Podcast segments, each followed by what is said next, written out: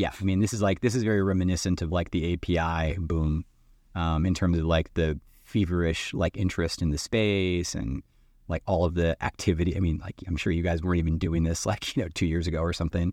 Um, so it's like it, like yeah, it's like it's most similar to that. Sounds good. So should we get started? Yeah, let's get started. All right. Um, okay. Well, hello everybody, uh, and welcome uh, to the Generative AI uh, Meetup podcast. Uh, we have uh, a really exciting episode today. Um, we're with uh, Carter today, who is a developer relations manager. I don't know how to describe your exact position? I mean, I just, uh, head of developer relations. Sure. I mean, yeah. You know, what do titles mean, right? I uh, I think I think what matters is you know I, I work in developer relations at DataStax. Okay. Um, and you know I spend my time thinking about how we can you know serve developers and help them help bootstrap bootstrap their journeys into generative AI. Awesome. Uh, so, uh, would you maybe uh, start off by giving a little background about yourself? Uh, like, who are you? Um, yeah uh, in addition to your title and like what do you do yeah sure i mean um, so my name's carter Rabasa um, i work at datastax now but i've been in the tech industry for over 20 years um, you know i was i you know back when computer science degrees were like necessary things to getting into this industry I graduated with a CS degree, um, worked as a software engineer for uh, for several years, um, and personally, like I realized that this was not my destiny. You know, I didn't want to. I couldn't close my eyes and imagine myself being some kind of software, you know, senior software engineer, like in in, in my future. So I went through what a lot of people do through. I went through kind of a, a career shift. Went to grad school, um, and then uh, got hired by Microsoft um, out of grad school. And this is back in the late like late two thousands um, right right during the uh, the financial crisis for people that are old enough to remember that. Mm-hmm. So it's kind of I felt pretty pretty lucky to be getting hired anywhere. Um, and Microsoft was I'm from the East Coast in the U.S. and Microsoft was what brought me out to the West Coast. So I live in Seattle now, um, and and I moved back to Seattle back in 2009. Anyway, I don't want to I don't want to rattle on for too long, but I quickly found out within a few years that being in marketing was also not something that I was excited about. I missed the code. Um, I missed being part of technical conversations. And I think like a lot of people, like I had a lot of like anxiety and self doubt about like where do I fit into the world, right?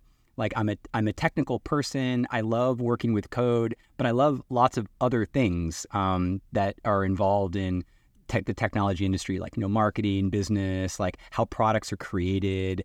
Um, and that was when I discovered DevRel. So I, I personally discovered DevRel in 2012 when I left Microsoft to go work for a company which at the time was unknown. It was called Twilio. Hmm. And everyone laughs about that now. But back when I joined, when I told all of my colleagues and all of my peers that I was going to work for a company called Twilio, they first of all confused it with a real estate company called Trulia. um, and then when they Googled it and looked it up, they totally couldn't believe I was joining a company that did phone call API stuff. They thought I had lost my mind. Um, so that was back in 2012. So I, I joined Twilio, and that's where I, I, I learned about DevRel. And I was on the early DevRel team at Twilio for uh, a little over three years. Um, and Twilio was one of the companies at the time that was really like reinventing DevRel in terms of like what it means. Uh, and and post Twilio, I've had other kinds of jobs. I, I was a I actually transitioned to being a product manager um, at the company. Um, that's that's actually not as uncommon as you think. Like when you're when you're in DevRel, you are in, engaging with developers on a daily basis, right? You're talking to developers you're understanding what they like about your company's APIs and platforms, but also like where they get stuck and like what things are bothering them.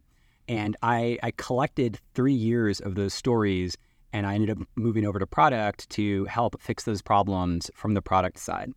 Um, so and now and now I'm at DataStax. Um, so you know I lead our DevRel team. So I, I did a couple, I had a couple jobs um, after DevRel none of them were um, as interesting um, or as fulfilling as DevRel. So I kind of find my, found my way back to this space. Um, so yeah, so I'm kind of back in DevRel and I'm loving it. That's uh, that's really cool. You worked at uh, around uh, 2012 because I think uh, I was uh, at my first internship around that time. Um, this was in Chicago at like a healthcare startup, and we were doing some kind of a patient triage intake system. So I built a chat voice chatbot using Twilio, and I think uh, at that time, um, Twilio was the gold standard for developer documentation. It was fantastic. Uh, we when uh, I was at uh, another startup after that, I was like trying to build our documentation to model Twilio's um, aesthetic and like uh, how clean and polished it was. And now I think um, a lot of startups have taken that um, uh, framework. Like I think uh, Stripe is beautiful documentation, and well, no, no, one cared about that in the past. I think, yeah, and now I think it's becoming. A... But I can, I can kind of, I'll, I'll, and I, and by the way, I'm sorry. Like I love, I love the topic, and I tend to ramble, but like I can explain that quickly, right? Like, and by the way, Stripe was a contemporary of Twilio. Like, Stripe inspired a lot of the stuff we did at Twilio, and I hope that we inspired them. But we were we were doing these things at around the same time, and and Stripe is has been super influential in their own way. Stripe and Twilio and many other modern platform companies approach building the product every everything from the, the, the APIs themselves to the documentations to the quick starts to to DevRel to those kinds of things. They approach it from the perspective of like if we make it as easy as humanly possible for individual developers, no matter what company they work for, to to use to use our product, adopt it, play with it, do things with it. We believe that if we do that at scale, like we will be successful as a business that we will sort of that these developers will become our advocates and they will push up into their companies um, the, the, the usefulness of Twilio like as a solution to a problem. That is completely different than how software and platforms and and like uh, APIs were sort of um, marketed and sold in the past. You know, in the 80s or the 90s, like it was a top-down model where a salesperson would sell something to a to a some kind of purchaser, like at a target company, a CIO or a CTO. Um, the conversations would happen at a high level, and then the company would purchase the platform or the product or the database, and then they would basically tell their developers, "All right, everybody, here's what we're using." With no input from them, right? Like that was the old way of like how things worked, and and and unsurprisingly, oftentimes like the developers would be on the receiving end of things that were hard to use or didn't or had bad documentation or didn't work properly because the people making the purchase decision weren't necessarily technical enough to understand that, right? And that's and that's where you just sort of ended up in a really bad place. So companies like Twilio and Stripe and you know DataStax today, they're approaching this from the opposite angle, right? Where it's like, hey, if we build the right thing for developers, the people who are actually writing the code, like they will help us, you know, sort of make the case inside of these companies that like this is a great solution to what we're trying to do. Um, and yeah, so that's kind of a it's kind of modern. And of course, like now you see startups like it's it's almost taken as gospel, right? Like you know, any, most startups, you know, coming out of YC or just getting started these days, like they kind of understand like the value of of approaching developers in this way. Um, but even today, like it's not universal. Like you can go find APIs and platforms that like really have really bad documentation or like really confusing quick starts. Um, so I think it's like more popular than it used to be, but it still isn't like pervasive. That legacy approach uh, of top-down sales uh, brings to mind companies like uh, Oracle, SAP, and some of these big uh, tech giants, where you know you sell these massive products and these companies get locked into their ecosystem and make it really hard to switch, regardless of what the developers at, at that company want. Yeah, for sure. I mean, I think like um, it's you know it it it. I think this is the right way to sort of build products and be successful. Like I'll kind of concede that like maybe there are instances where you know you can get away with doing it the other way, but that's not the kind of company that I want to work at, and that's not the kind of like product that like I want to. Um, I want to work with, right? Um, the DevRel to me, people ask like, what is DevRel? Like, what is you know, what do you do? Like, what's the point, right? Like to me, DevRel is all about helping developers be successful, like completely, completely regardless of like whether they're uh, you know an individual hacking on something in their garage or whether they work at Ford Motor Company. Like DevRel is you know kind of like revenue agnostic. Like we're just trying to help developers be successful and the, the that ethos uh, tends you know over time has fantastic business um, like outcomes because sometimes that person hacking on something in their garage like turns into Foursquare you know or or or, even when they don't that developer ends up getting a job um, you know at ESPN right I mean like understanding. And by the way, like no, even even when those people don't, you know, don't necessarily um, go on to to work at companies that you know have that are huge revenue possibilities, because they're still developers, and the kind of feedback that you get from them about because of course all the things I'm saying about like the product being easy to use and the documentation being clear, like these are aspirational. Like it, we're, you're never done. Like you're always trying to make it easier and clearer and faster to get started. So even even if you forget about you know what it what it means to the business, like you can still get fantastic feedback from developers, and you can turn that around and provide that to product and engineering teams so that they can they can build and ship better products. Um, so that's kind of how I think about DevRel, and I think when you look at like the DevRel programs and teams that like really make a difference and have a big impact, like I think that I think that you see those things in common. Yeah, I, I you know I think that's that's a really uh, good thing. I mean, uh, as you mentioned, I think there's always the uh, kind of the delicate balance between you know who is actually purchasing uh, software and then who is using it, and I think that um, it's an awesome thing when um, the people selling the software like are able to focus on the actual end user and not necessarily the person who's making the uh, purchasing decision um, because I think that uh, you know helps breed success in the long run. So, anyways, uh, right now we are at a hackathon um, where we are, uh, you know, we pulled you aside, and uh, it's all about uh, uh, RAG, retrieval augmented generation, mm-hmm. and uh, generative AI. Um, and we are planning on using, and a lot of people are using some of DataStax's products, like um, AstraDB, for example. Um, could you maybe just, you know, give like a 50,000 foot overview of like what is AstraDB and um, why would somebody uh, maybe want to use it? Yeah, totally. I mean, like, I guess, you know, for the people who are listening that don't know what RAG is, or maybe don't remember because there's so many acronyms flying around, like, what is retrieval augmented generation? It's just the idea that, you know, um, if you can visualize an iceberg um, in your head, like, there's this classic, like, meme or image where, like, the majority of the iceberg is under the water, right? The majority, the, if you think of the tip of the iceberg that's above the water as like publicly available information, right? This is the stuff that Google crawls. This is the stuff that uh, OpenAI scrapes to build their LLMs.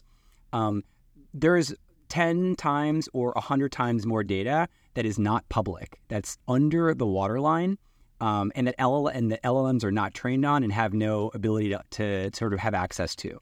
So uh, the point of RAG is to figure out, well, crap, like if my company has, you know, I don't know, uh, like thousands and thousands of like financial reports, and I want to create like a conversational natural language interface to ask questions such as, uh, what was the total revenue in APAC, you know, in Q3 of 20 of fiscal 2023? Um, like you can't ask that to open. You can't ask can't ask ChatGPT that question. ChatGPT doesn't know. So the retrieval part of the augmentation is like, okay, well, what if you could pull relevant private information and feed that as context to a, mo- a language model like ChatGPT, where it could actually like format a reasonable and accurate answer to that question. So that's what RAG is. Um, AstraDB is a NoSQL and vector database.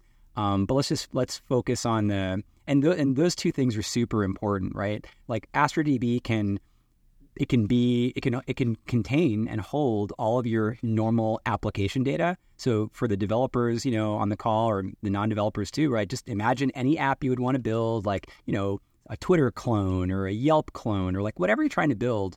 Think of all the data that you need to like build that app. Um, Astra can can can handle that data, right? Um, but Astra can also handle vector data, right? So it's sort of a two-in-one solution for developers. Um, so why does it? How is it? How does a vector database? How is it relevant to RAG? Well, in the scenario that I just described, someone asks the question about revenue in Q3 of 2023. You, in order to implement RAG, you would take that text and you would run it through a language model to create a vector. Um, and then let's assume that we have vectorized all of these financial documents that I'm talking about, and we stored them in Astra, um, like with the textual stuff that was um, that was vectorized along with the vectors themselves. Then, so you have you have this vector that represents the question you're asking, and and you can use that as input to Astra's vector search. And you can say like, hey, here's a vector. Give me the 10 or tw- 10, you know, 5, 10 or 20, you know, documents that are most similar to this input vector, right? And that's the magic of vector search, right? And that's the magic of la- large language models, right? Like language, large language models like are, you know, they're they're the reason that like the word dog and the word cat can actually be related to each other, even though they share like none of the same letters, right? Um, so so you get so let's say we're gonna get back the ten most similar vectors, but but as part of this vector search query, we're also getting getting back the text. We're getting back like the words about you know I don't know about the revenue and the Q3 and all these things. We then ask any language model you like, but like let, let's assume it's it's OpenAI. We then feed that textual context with the question, the, the actual text question that the user asked.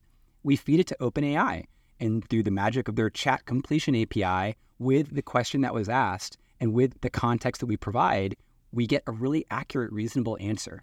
So that's what RAG is. Um, and that's kind of why you need a vector database in order to do RAG. Like, I said a lot of words, but just like think of it like this if you didn't have RAG, you would sort of have to try to naively uh, package all of the content of all of your documents into the context window for your call to OpenAI. And as anyone who has worked with OpenAI, they just know that like the amount of data you can fit into context is limited, right? And if you're dealing with like thousands of documents or maybe hundreds of thousands of documents, you end up hitting the limit. So the vector database lets you narrow down the documents that you then can feed OpenAI as context and just get better answers. Yeah, we had a chat with uh, Yiding from Llama Index before this, and he mentioned the same thing and pointed out that uh, garbage in, garbage out. So if you Yeah. feed in irrelevant data to ChatGPT Yeah. in the context window, it's going to take that irrelevant information and try to give that in the answer. So uh, this uh, retrieval augmented generation is kind of like a filtering step too Yeah. to give you more relevant info and then remove the irrelevant info when uh, giving an answer. Yeah, you'll hear jargon, you know, like hallucinations and stuff. Like, I think it's okay. That's like a, reasonably descriptive word, but you know, the the the machine is not like hallucinating. It just doesn't know, right? You're just you're overloading it with irrelevant data. It doesn't know that the data is irrelevant, and it's kind of making this best effort to construct like an answer for you. So anything that you can do as a developer to like provide like the most relevant information and context as possible will cut down on those kinds of like situations. So um, we've talked a lot about like the technical uh, intricacies of like RAG and like AstraDB. Um, but let's say I'm not a developer and I just want to say like you know what types of things maybe like will I see coming in the next few years uh, built on this technology? Like you know what are some of like the use cases that you think that uh, maybe RAG can help build, and um, what are some cool use cases that you've seen uh, maybe like you know uh, in testing or that you've seen people uh, implement at scale? um, that you think will uh, potentially, you know, see their way into consumer applications in the future? Yeah, that's a that's a really good question. Um, I, I want to say like it's it's insane how early. Like we're we're having we're here having this conversation because AI and generative AI is is exploding, right? I mean, you know, people I've I haven't seen this kind of excitement since the uh, the AI boom or the API boom, you know, back in I don't know 2010 ish that that era. Um, it's just really it's really intense, but um, but it's early. It's like so early. I mean, the number of I say like production grade generative AI applications that like I have installed on my phone or that I use on a regular basis is pretty limited. So we, we talked a lot about um, you know AstraDB and a lot of the uh, technical intricacies intricacies of it, right? And um, I think uh, what a lot of people want to know is what are uh, some of the uh, actual use cases that you would see uh, being built out into the world, right? So um, maybe something that you've uh, some sort of use case that you think uh, could be built based off of the uh, RAG technology or uh, something that you've seen built. Uh, so, you know, not everybody is a developer, not everybody's going to necessarily use it, um, AstraDB, um, but a lot of people want to potentially uh, use it maybe indirectly, uh, even without uh, maybe knowing that they're using AstraDB under the hood. So, what types of like use cases do you think Yeah. that we're going to see uh, in the uh, near future, or um, maybe that are coming out now that Yeah. uh, regular uh, users will be able to see? Yeah, I mean that's a good question. I mean, it's you know we're we're, we're here because the amount of excitement around AI is off the charts. Um, I've I've never seen anything like this. I've been in the industry for over twenty years. Like sort of version of this was the API boom um, back in like the twenty like about around 2020, 2010 and and and there thereafter. Um, that you know that was like you know like it, Twilio came out, Stripe came out, like every it felt like every weekend there was like an API hackathon where people were going crazy trying to glue together uh, various APIs to create new things. Um, that is what it feels like now, right? Like people have these incredibly powerful tools, these like these language models and these vector databases and these like orchestration layers, and like they're incredibly powerful. Um, and everyone is like trying to figure out, great, like what can you make? Um, it's just so early. I feel I feel like we're in like the first mile of a 26.2 mile marathon. um, the, the, but I, I will say this: uh, there's software um, that like I use right now on a on a regular basis. Like there's a startup. I'm not sure where they're located, but they're called Glean. Um, they uh, they have sort of I can't I, I don't know what to what to call it except that it's like an insanely powerful search capability um, for like a company's like private data. Uh, I can go and we use it here at DataStax, and I can go to Glean and I can type in your name and it will it knows exactly who you are. It will pull up your profile. It will I can with one click I can kind of look at where you are on an org chart. Um, but it also indexes all of our Google Docs. Like um, there are a bunch, you know, all of our Jira tickets. Like it's sort of plugged in to all these data sources, so I can ask all kinds of other questions and get back incredibly like reasonable, good answers. Like I'm incredibly impressed by Glean, and Glean is like clearly like the definition of RAG. You know, they are. I, I won't pretend to understand all the implementation details, right? I don't. I'm just a user. I'm just using Glean, but um, it's incredibly impressive. So uh, that makes me feel super optimistic about like other interesting things coming out, maybe from a consumer perspective. Like I, I'm, I'm, I'm convinced that like I have, I have two kids. Um, they're in like middle school. Um, I'm positive that by the time they're in high school or by the time they're like young adults, like they are going to be interacting with software and applications using like conversational natural language and they will and i think that anyone who has kids that are younger if you have a kid if you're out there right now and you've got a two-year-old or a five-year-old you those kids aren't even going to be aware of a world where like you know you use software by like by like selecting from drop down menus or clicking radio buttons like that will be hilariously like antiquated to like this next generation of users um, in terms of stuff, in terms of stuff that like uh, that has actually been built, I mean, a lot that's a, what a lot of like what me and other people at DataStax are working on. Like you know, a lot of a lot of my team's job and responsibility is to like build demos that actually inspire developers about generative AI. Like, look, I don't, I don't know how people feel um, about crypto, and I'm not, and I'm not gonna say anything about that, right? But crypto had a lot of hype. There was a lot of skepticism about it. Um, some people chose it as a line of work, um, and a lot of those people are now doing something else. Um, I understand why today people have some, not everybody, but some people have the same attitudes about generative AI. Is like, is this real? Is it a fad? Personally, like, I never got into crypto, but I have now chosen to get into generative AI. So I don't think it's a fad, but I completely understand why a reasonable person who's been around the block a few times might have questions and might be wondering how real is this. So it's my job's team, my, my team's job to like help inspire them by showing them real examples of stuff you can do. So for instance, just in the last two months, um, we've lo- we built two awesome demos um, that illustrate RAG and illustrate like what you can do. So we built uh, for fun for funsies, we built a Taylor Swift chatbot um, back in this back in December. Well, we built we built it in literally like seven days um, because we wanted to launch it in time for her birthday. So her birthday was like December fifth. Um, if you're a Swiftie out there and I got the date wrong, don't don't be mad at me. Um, but uh, you know, we launched it on her birthday, and the whole idea was we wanted we we wanted to build a chatbot that was like it was a, it was like a, it, it represented a Taylor Swift super fan. Um, so not Taylor Swift herself, right? We wanted to build a chatbot where it's like it represented a super fan that knows everything about Taylor Swift, including like when her next concert is, where it is, like what her everything about her discography, like you know what the lyrics of certain songs are. Like that's the kind of stuff that we loaded into Astra and that we trained um, the the chatbot to be able to answer questions about. And and that's like that's that it was not only was it fun to build, but like it's fun to play with, right? And I think that like creating fun and relatable software experiences is part of what you need to do to inspire developers and to show them it's real stuff.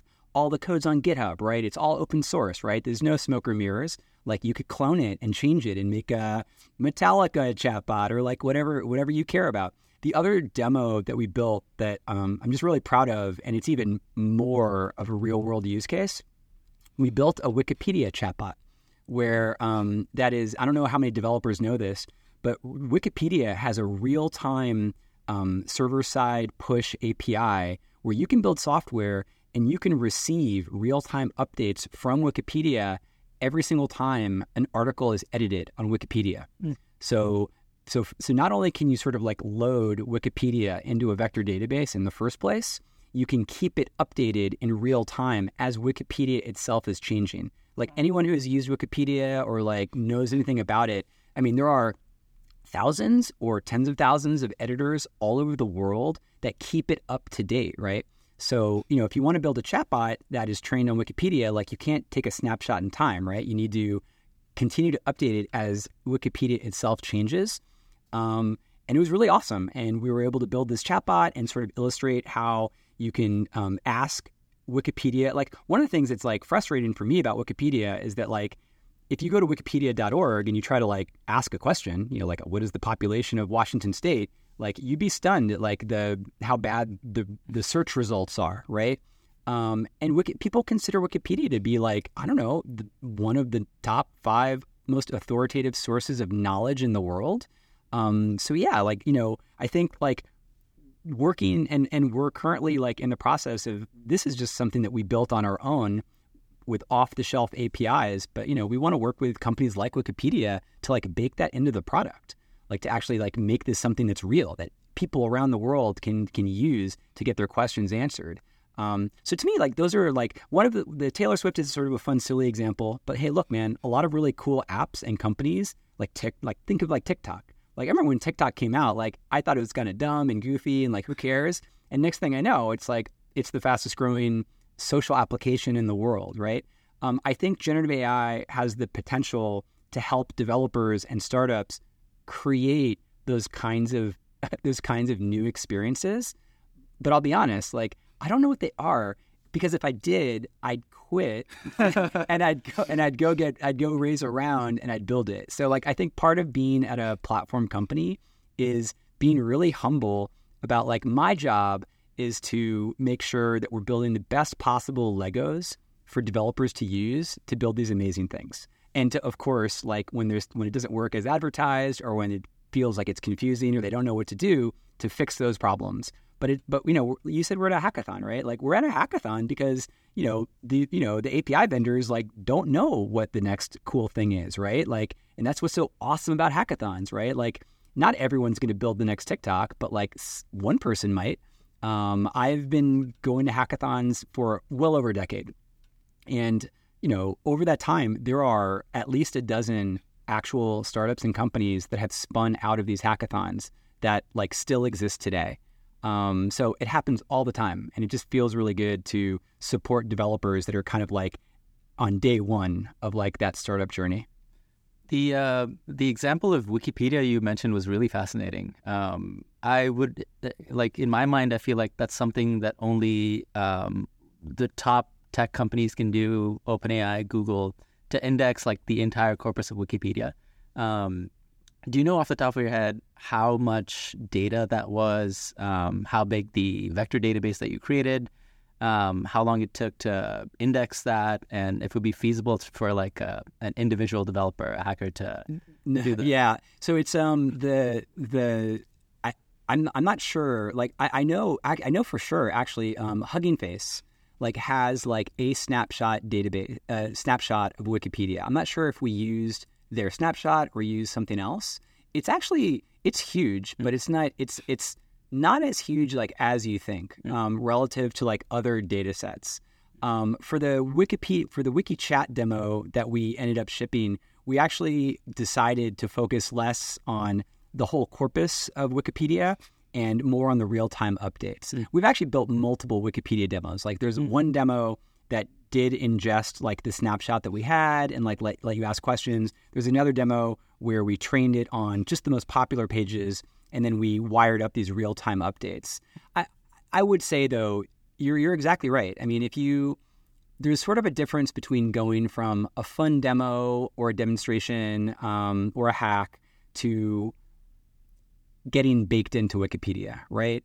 Um, that requires resources, commitment, um, and it requires like Wikipedia's like involvement, right? Like you know they they need to be you know w- when people land on on the actual website or the actual application, like it isn't enough to sort of have the capabilities like in the background, right? There has to you, know, you actually have to figure out like how do you change the interface, right? Like how do you actually create new ways for people to ask ask those questions? Um, it's like it's super exciting. I mean, this is like early work that's just getting started. Um, but but I think it's also just a great example. I mean, like Wikipedia, Wikipedia is like one. When you start to think about like what other what other data sources are out there, right? I mean, like think about Yelp reviews. Like think think about like you know Foursquare recommendations. Like there's just there's just all these uh, people p- people have been talking about big data for, I don't know, I mean, let's just call it 10 years. I mean, maybe more, maybe less. It's hard. It depends on how you describe it. Um, and companies like DataStax and others have been building these big data products. And I think one of the things that has just never been unlocked is like, okay, like we have big data, we know how to store it, but like, what do you do with it? Right? How do you unlock the data? And I think up until now, like nobody has had like like really great ideas on how to do that. Um, and I think now that's changing. So now, like developers, companies, startups, like there is sort of like there's just so much opportunity to like figure out like what all of these data sets are and like what are the ways in which you can create completely net new value by unlocking them and like remix like what about i mean we're, we're like talking about these things in isolation like well what if you could like merge you know factual wikipedia information with like some other kind of data set right and then and then ask conversational like questions like about about those two things together. Like I just sort of I just I'm just like pulling things out of the air, right? Um, but I think this this is the place that where people this is the place that people are exploring, right? Um, and there's also two. There's also like you, you. I think we talked. I don't know if we mentioned it earlier, but you asked a really like great question about um, maybe low code or like, hey, like what is what does generative AI mean to you know non-developers yeah. or people that are I don't know they're whatever they're like semi-developers you know they're you know they're they they're they're people that can like l- open up a code notebook and kind of you know piece through some of the Python. Like what does the world mean for people like that?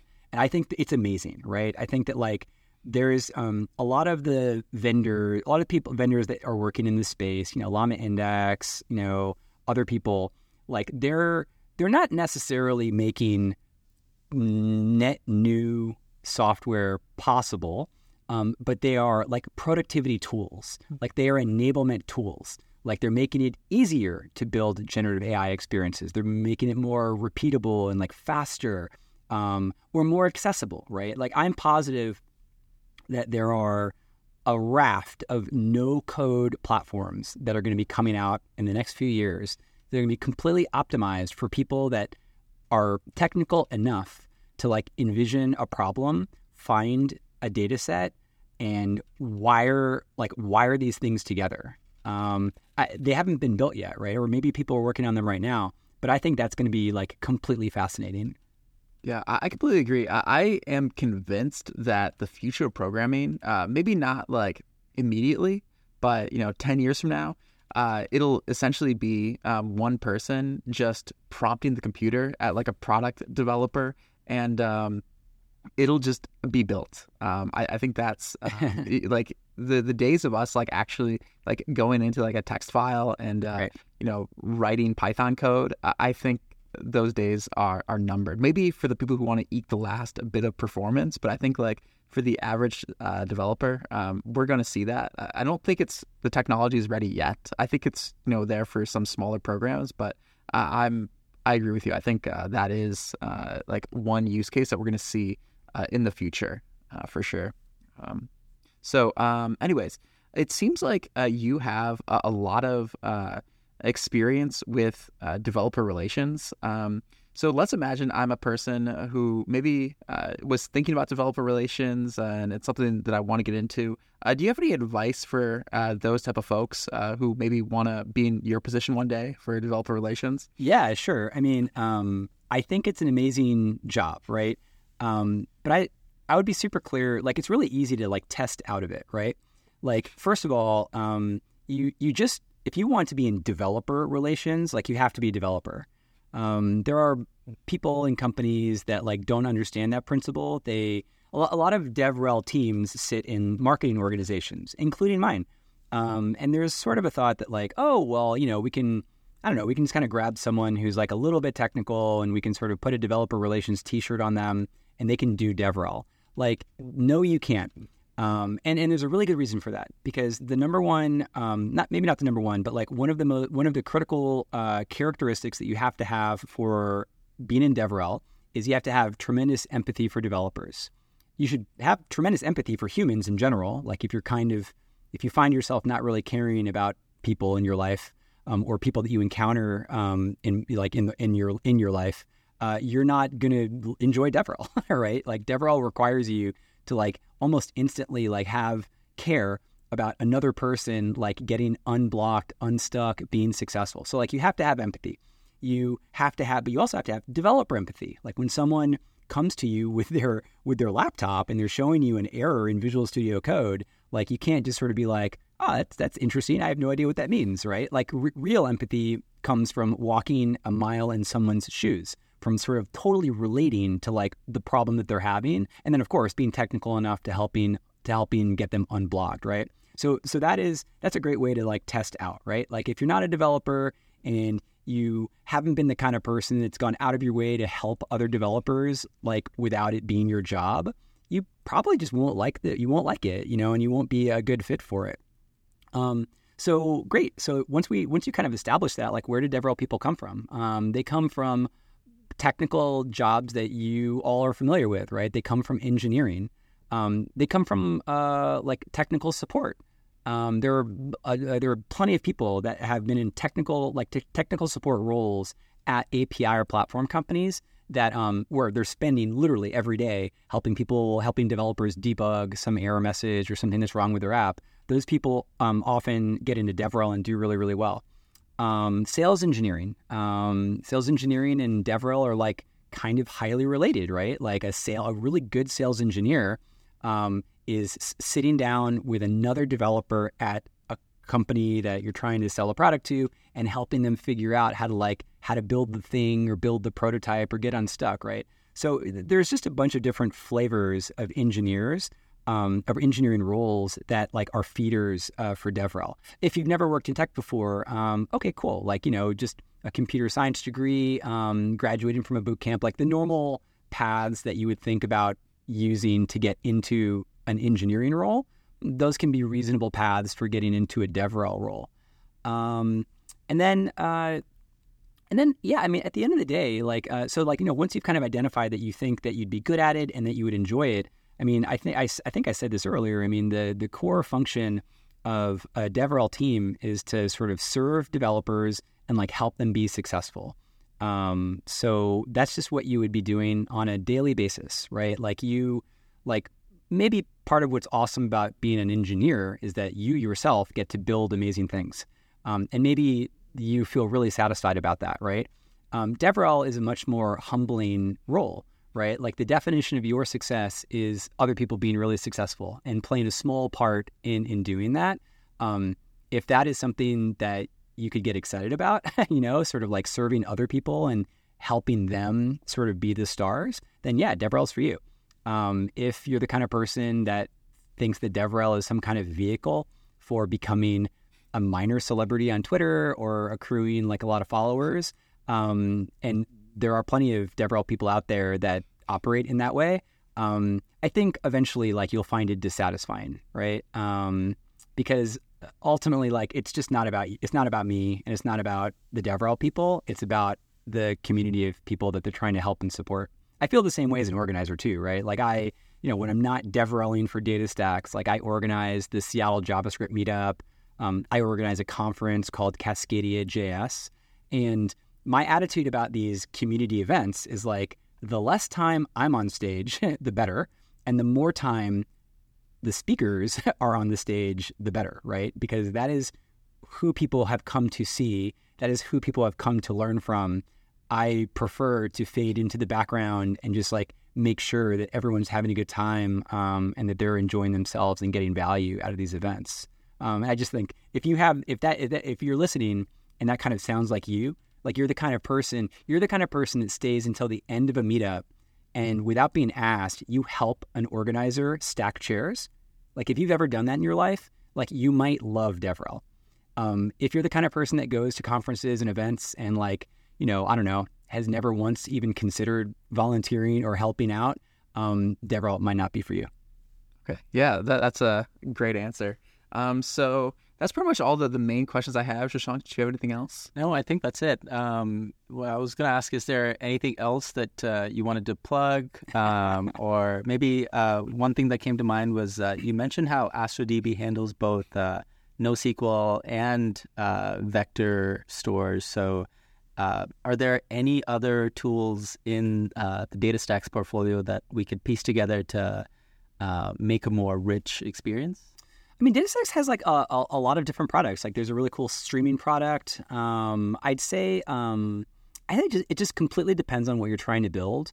Um, I think for you know for folks that are listening, um, like I think really like the the ve- like I, we launched we launched the, the the vector capabilities for AstraDB like like less than a year ago, like maybe six, seven, eight months ago. Um, so they're they're like relatively new. The um, there's a brand new data like I, developers will see this when they check out our docs. Like there isn't just one API for interacting with Astra. There's several, um, and some of them are more legacy than others. Um, but there's a brand new data API that we launched pretty much exclusively for like JavaScript and Python developers. Um, uh, we launched, I think we launched it in preview three or four months ago, and we just went GA like two weeks ago. Um, and it, this this API is completely designed for people and developers building in generative AI. Um, it's like optimized for uh, for sort of you know inserting uh, all of like all of your information without needing to worry about uh, defining sort of your data model or your schema in advance, um, inserting your vectors, running these similarity searches um, on the vector store. Um, honestly, like my I don't want to plug anything. Like if I want if, if I had to plug anything, I would simply I would really ask everyone, please like spend spend an hour trying like trying to build a simple RAG application right? It's like people talk about this stuff all the time, right? You know, you just like you can talk about RAG and Gen AI and like I don't know, you can kind of navel gaze and like you know read Hacker News like every day and every week the tools get better and it becomes easier and easier for people to actually build something in like 30 minutes or less. So I my, my only ask is that everyone who's listening who is a developer or a semi developer like go find like a good tutorial like we have a bunch of really great tutorials um, on our docs. Like whether it's us or somebody else, like go build your first RAG application um, and like see what see what you think, right? See if it was easier than you thought, um, or maybe it was harder than you thought, right? Um, but just go do it because I think the thing about generative AI, the thing, all, all these new technologies, like you know, same with crypto, same with all this new stuff. People talk about it, people read about it, but a lot of people silently assume it's too complicated for them. So like they talk about it, they read about it, they think about it, but they don't do it, right? They're like, ah, you know, I like that's too that's too complicated for me. I want people to go try and do it and sort of find out whether they're right or wrong about that. Um, in terms of DataStax, in terms of like what we're building, like all of like you know like all of the company's energy um, and certainly all of my team's energy is focused on Astra and like Vector, right? So like go check it out. Um, I've talked to what dozens and dozens and dozens of developers this weekend about their experiences building um, on Astra, the things they liked about it, the things they didn't like about it. um, like like I said, this is like mile one of the 26.2 mile marathon. Like it, Astra is going to keep getting better, but it's only going to get better if people, um, if we get feedback, right? You know, if we we if we sort of see like it, we see what pe- people are trying to build, right? Like you you you can't imagine how challenging it is to build Legos and to build platforms when you don't have clarity on like what the use cases are, right? Like you just don't know what people are going to try to build and what kind of like limitations they're going to run into. Um, so every day we get smarter about what people are actually trying to build and how we can optimize Astra to sort of serve their needs. Um, so yeah, and it's just really exciting. So I just I want everyone um, to go try to build their first RAG chatbot, and if you can't, or if it seems like it's too hard, um, you know, reach out to uh, the folks you know who are hosting this podcast, and at, and at, and as a, you know as a community. I mean, it's you know it's it's as a community, um, we all need to kind of come together and build resources, right? Like we need to build, you know, like you know web pages that have like links of like you know tutorials and guides and like you know we're all learning together, right? And some of us um, are a little ahead of others, and we just need to kind of help people catch up. But it's just um, it's really exciting. I just want I want people to try it with their hands um, and see what they think. Yeah, absolutely. I would echo the same thought. There's tons of examples, uh, tons of meetups out there too. So meet folks in person or even online. I think DataStax is a great uh, AI chatbot starter example on GitHub. Check that out. Um, and uh, it's like I, I, remember seeing a tweet that said, uh, "If you think you're late to the game now, it's like saying you're late to the, the internet in the 2000s." So still a long way to go, um, and this is really exciting. Yeah, awesome. Well, thank you so much. Yeah, yeah thanks for taking the time. Thanks, guys. Much appreciated.